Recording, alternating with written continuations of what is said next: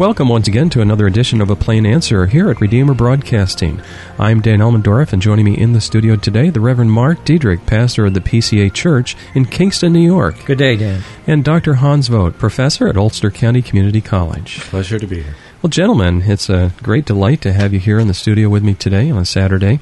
You know, last week we were talking a little bit about the uh, Second Great Awakening, and uh, we realized, wow, there's so much to discuss seems like we always go through that realization that uh, we really need to continue the discussion this week. Um, when God moves on a people, um, we talked about last week, He does it in His own timing, in His own way. And the people um, are broken before Him for whatever reason. Uh, perhaps it's uh, it's an invasion, or perhaps it's famine, or some hard time. Many times will break us down so we realize our need for God in our lives. You may be out there today realizing, wow, everything is breaking around me. I need God in my life. So listen to this broadcast today. But uh, in the second Great Awakening, there was a lot of activity that mm, I guess what we could say is kind of was designed by man himself. And uh, it was made to look like God, but perhaps it really wasn't God moving.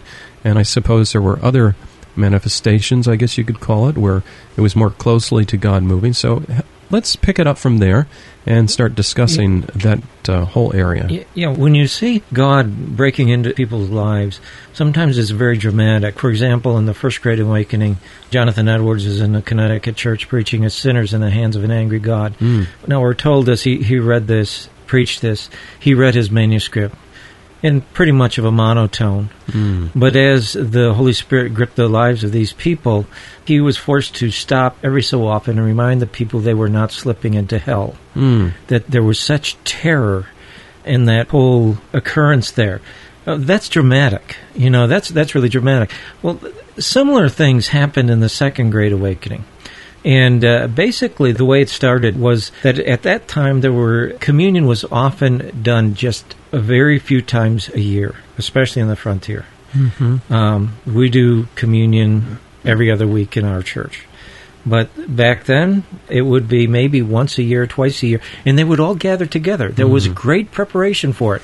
And they all got together and suddenly you had this great working of the Spirit of God in these people's lives. Mm. And so you had people breaking down, you had people uh, fainting, you had all kinds of things. And that gets very exciting, you know.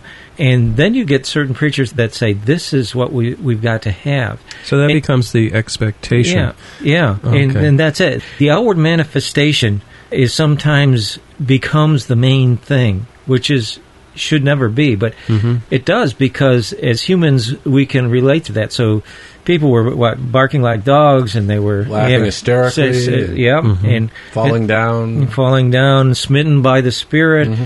and you saw all this, and you said, "Well, that has to be how God is working." And if I don't see that, then God isn't working. Mm-hmm. You know, it's a very mm-hmm. human kind of thing. We want to see something dramatic.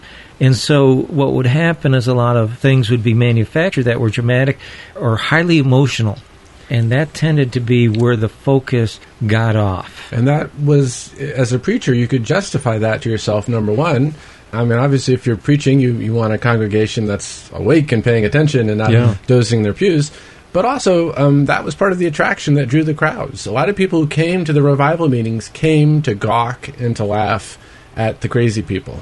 Mm-hmm. Um, it almost so sounds could, like the environment of a circus, right? The way you're talking. Oh, yeah. And so you could justify it by saying, "Well, that's what brings people in. They come here to laugh and scoff, but maybe then the spirit gets a hold of them and they get converted." Mm-hmm. Um, but you're right. Uh, you know, and some of them did. yes. Oh, of course. But but you're yes. right, Mark. It's a very slippery slope once yeah. you start doing that. Yeah. Now, last week we mentioned how that uh, there was this tendency of moving away from Orthodox Christianity, and here's the result now more and more emotion. Um, Hans, in one of your write ups, you talk about intuition over reason.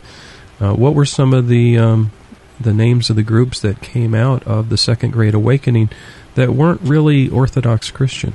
Well, there's a number. Um, mm-hmm. There seems to be two tendencies um, from the Second Great Awakening. One, of course, is um, sort of the mainstream evangelical uh, tendency, which is to go out and create the great reform movements to try to transform society and hmm. and make God's kingdom uh, apply on earth. You think of the abolition movement, the temperance movement, mm-hmm. and so forth. But the opposite tendency was to withdraw from the world and create a utopian community. And that's where you see a lot of the cults uh, coming out of this, uh, doing, uh, hmm. trying to create these utopian communities. One we touched on briefly last week, the um, beginnings of the Mormon Church. Mm-hmm. Um, another group that came over from England, um, actually a little bit before the Great Awakening, but then took off and flourished as a result of the Second Great Awakening, were the Shakers, hmm. founded by an English woman who claimed to be the second coming of Christ. She really did. She did. Oh my! Yeah, Mother Ann Lees. Yeah.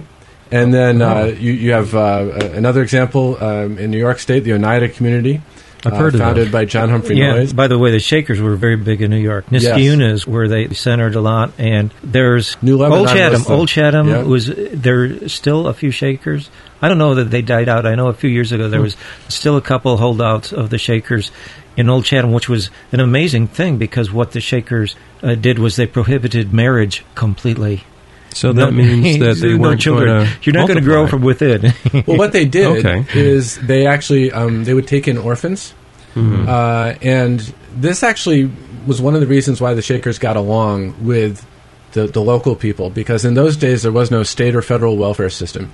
Each town had to mm-hmm. provide for its own indigent population. Mm-hmm. So when the Shakers said, "We'll take in the orphans, we'll take in uh, those people," the taxpayers said, great. Sure. yeah. Wonderful. Um, and so that the only way they grew usually was by, by taking in the orphans because uh, yeah. yes, they weren't. They couldn't have kids yeah. of their own. Of course, that was an evolving thing. Initially, they did have people if they were married. When you came in, it was okay. But then, as Ann Lees got older, she said none of that at all. And then it got that way. And of course, the other reason they loved them all is because they made great furniture, Shaker yes. furniture. Shaker furniture, of course. Yeah. But you see, with a lot of these groups, um, something um, out of the ordinary with regard to sex. You know, whether it's the celibacy of yes. the Shakers, yeah. or the polygamy of the Mormons. Um, or the Oneida community, where it was basically free love, mm-hmm. um, all of them seem to. That seems to be one of the key areas where they would kind of get out of control. Yeah, yeah. and yeah. that's it. Sex is always an aberration. Always in them as well. You had uh, a focus on the leader. In, mm-hmm. in the mm-hmm. case of the Shakers, it was what they call Mother Ann Lee, and uh, with uh, Oneida, John Humphrey Noyes, and then of course Joseph Smith and uh, of course after he was killed, then Brigham Young. Well, let's pick that up uh, after the break. I see we're up against a break here. You're listening to a plain answer here at Redeemer Broadcasting. Today we're discussing the Second Great Awakening, but we're doing it uh, within the general question of how might God work in our own day, and the need, and we admit this great need in our nation right now of um, our people repenting before a sovereign God, beseeching Him for His mercies that he might uh, come and convert many hearts, and not just revival, but reformation of the land, that every aspect of life will be transformed in accordance with the Word of God. Stay with us now. We'll be right back after the break.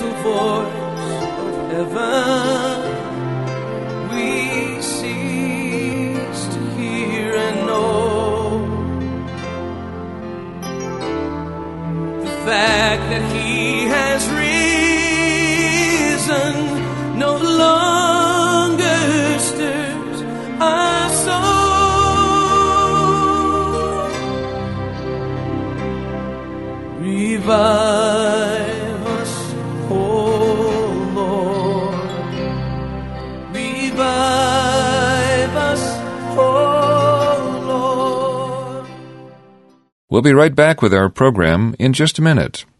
Now, a reminder that your gifts to this ministry enable us to bring you thoughtful, Christ centered programming 24 hours a day. Would you prayerfully consider helping us with a tax deductible gift this month? Redeemer Broadcasting is a 501c3 not for profit broadcast ministry. We're entirely listener supported and have no advertisements.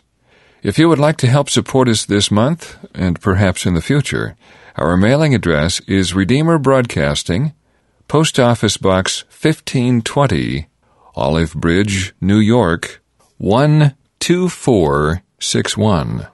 Once again, Redeemer Broadcasting, Post Office Box 1520, Olive Bridge, New York 12461. Stay with us now for the second half of our program. Revive us, O Lord. Revive us, O Lord. And cleanse us from our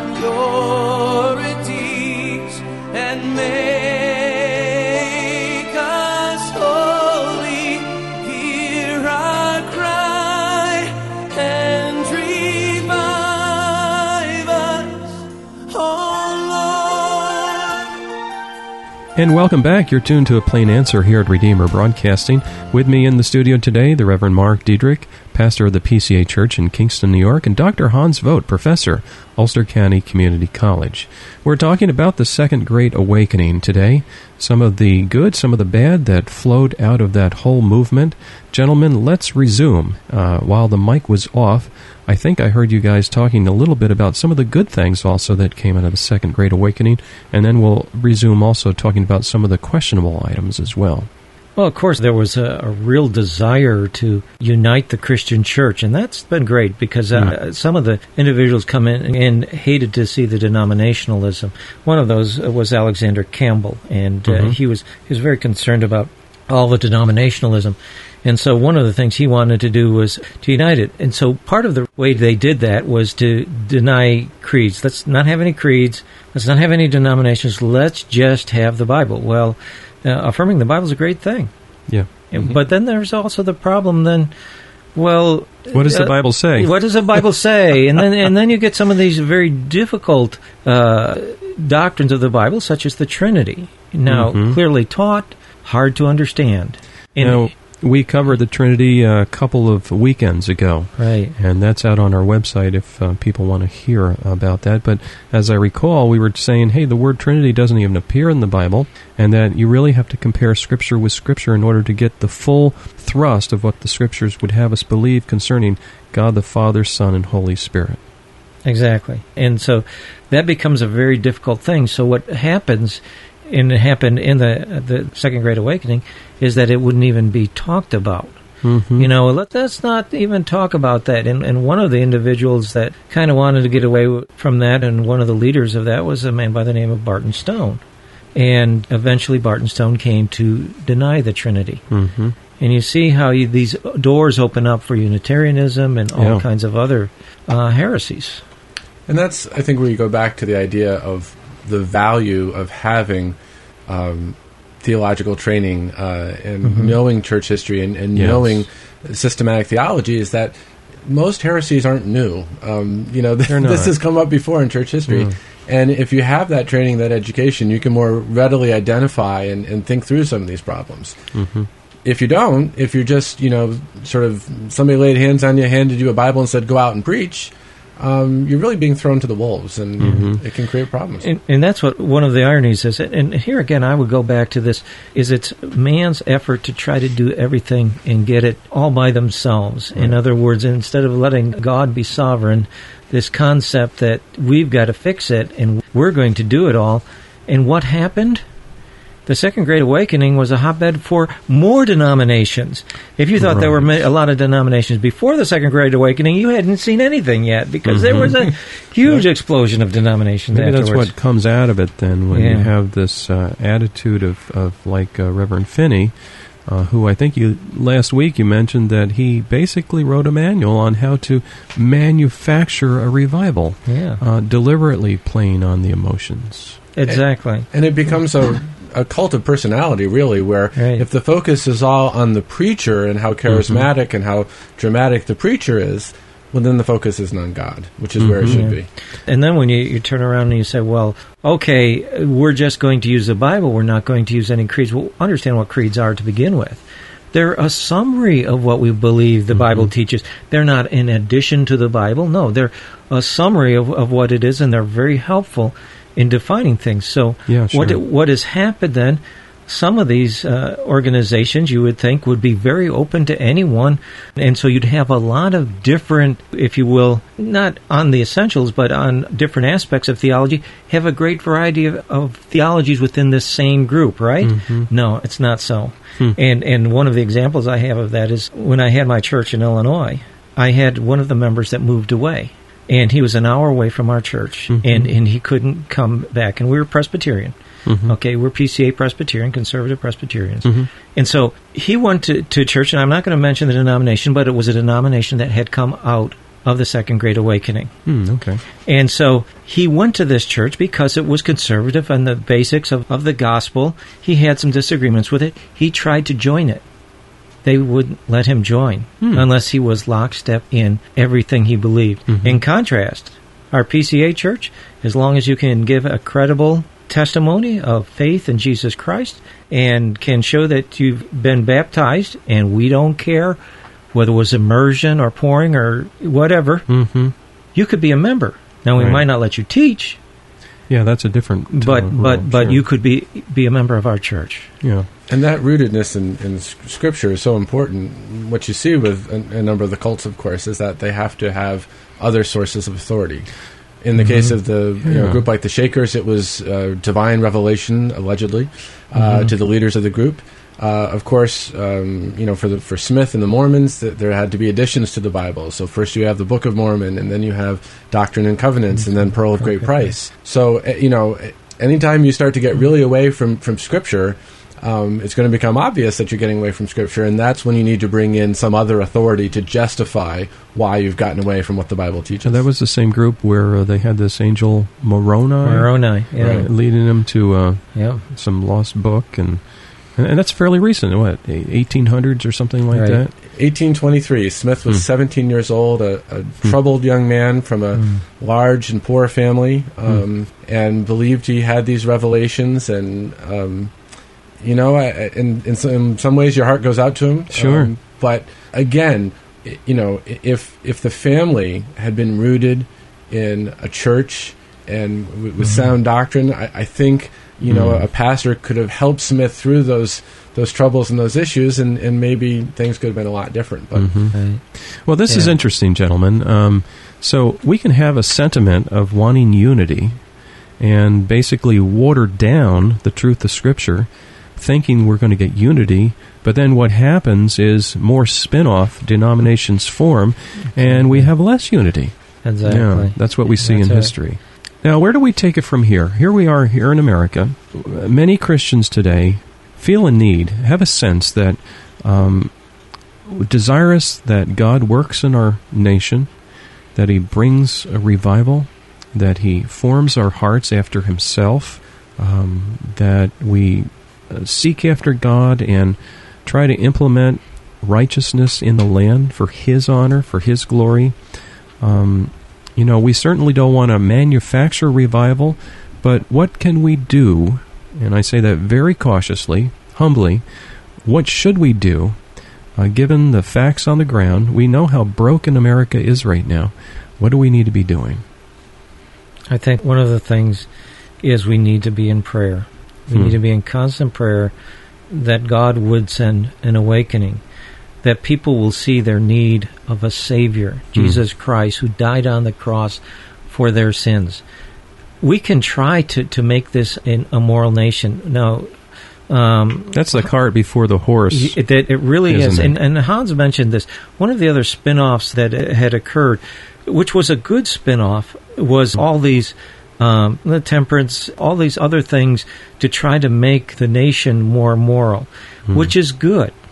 But if it becomes the main thing, for example, during this time you had the YMCA's grow up, the, the YWCA.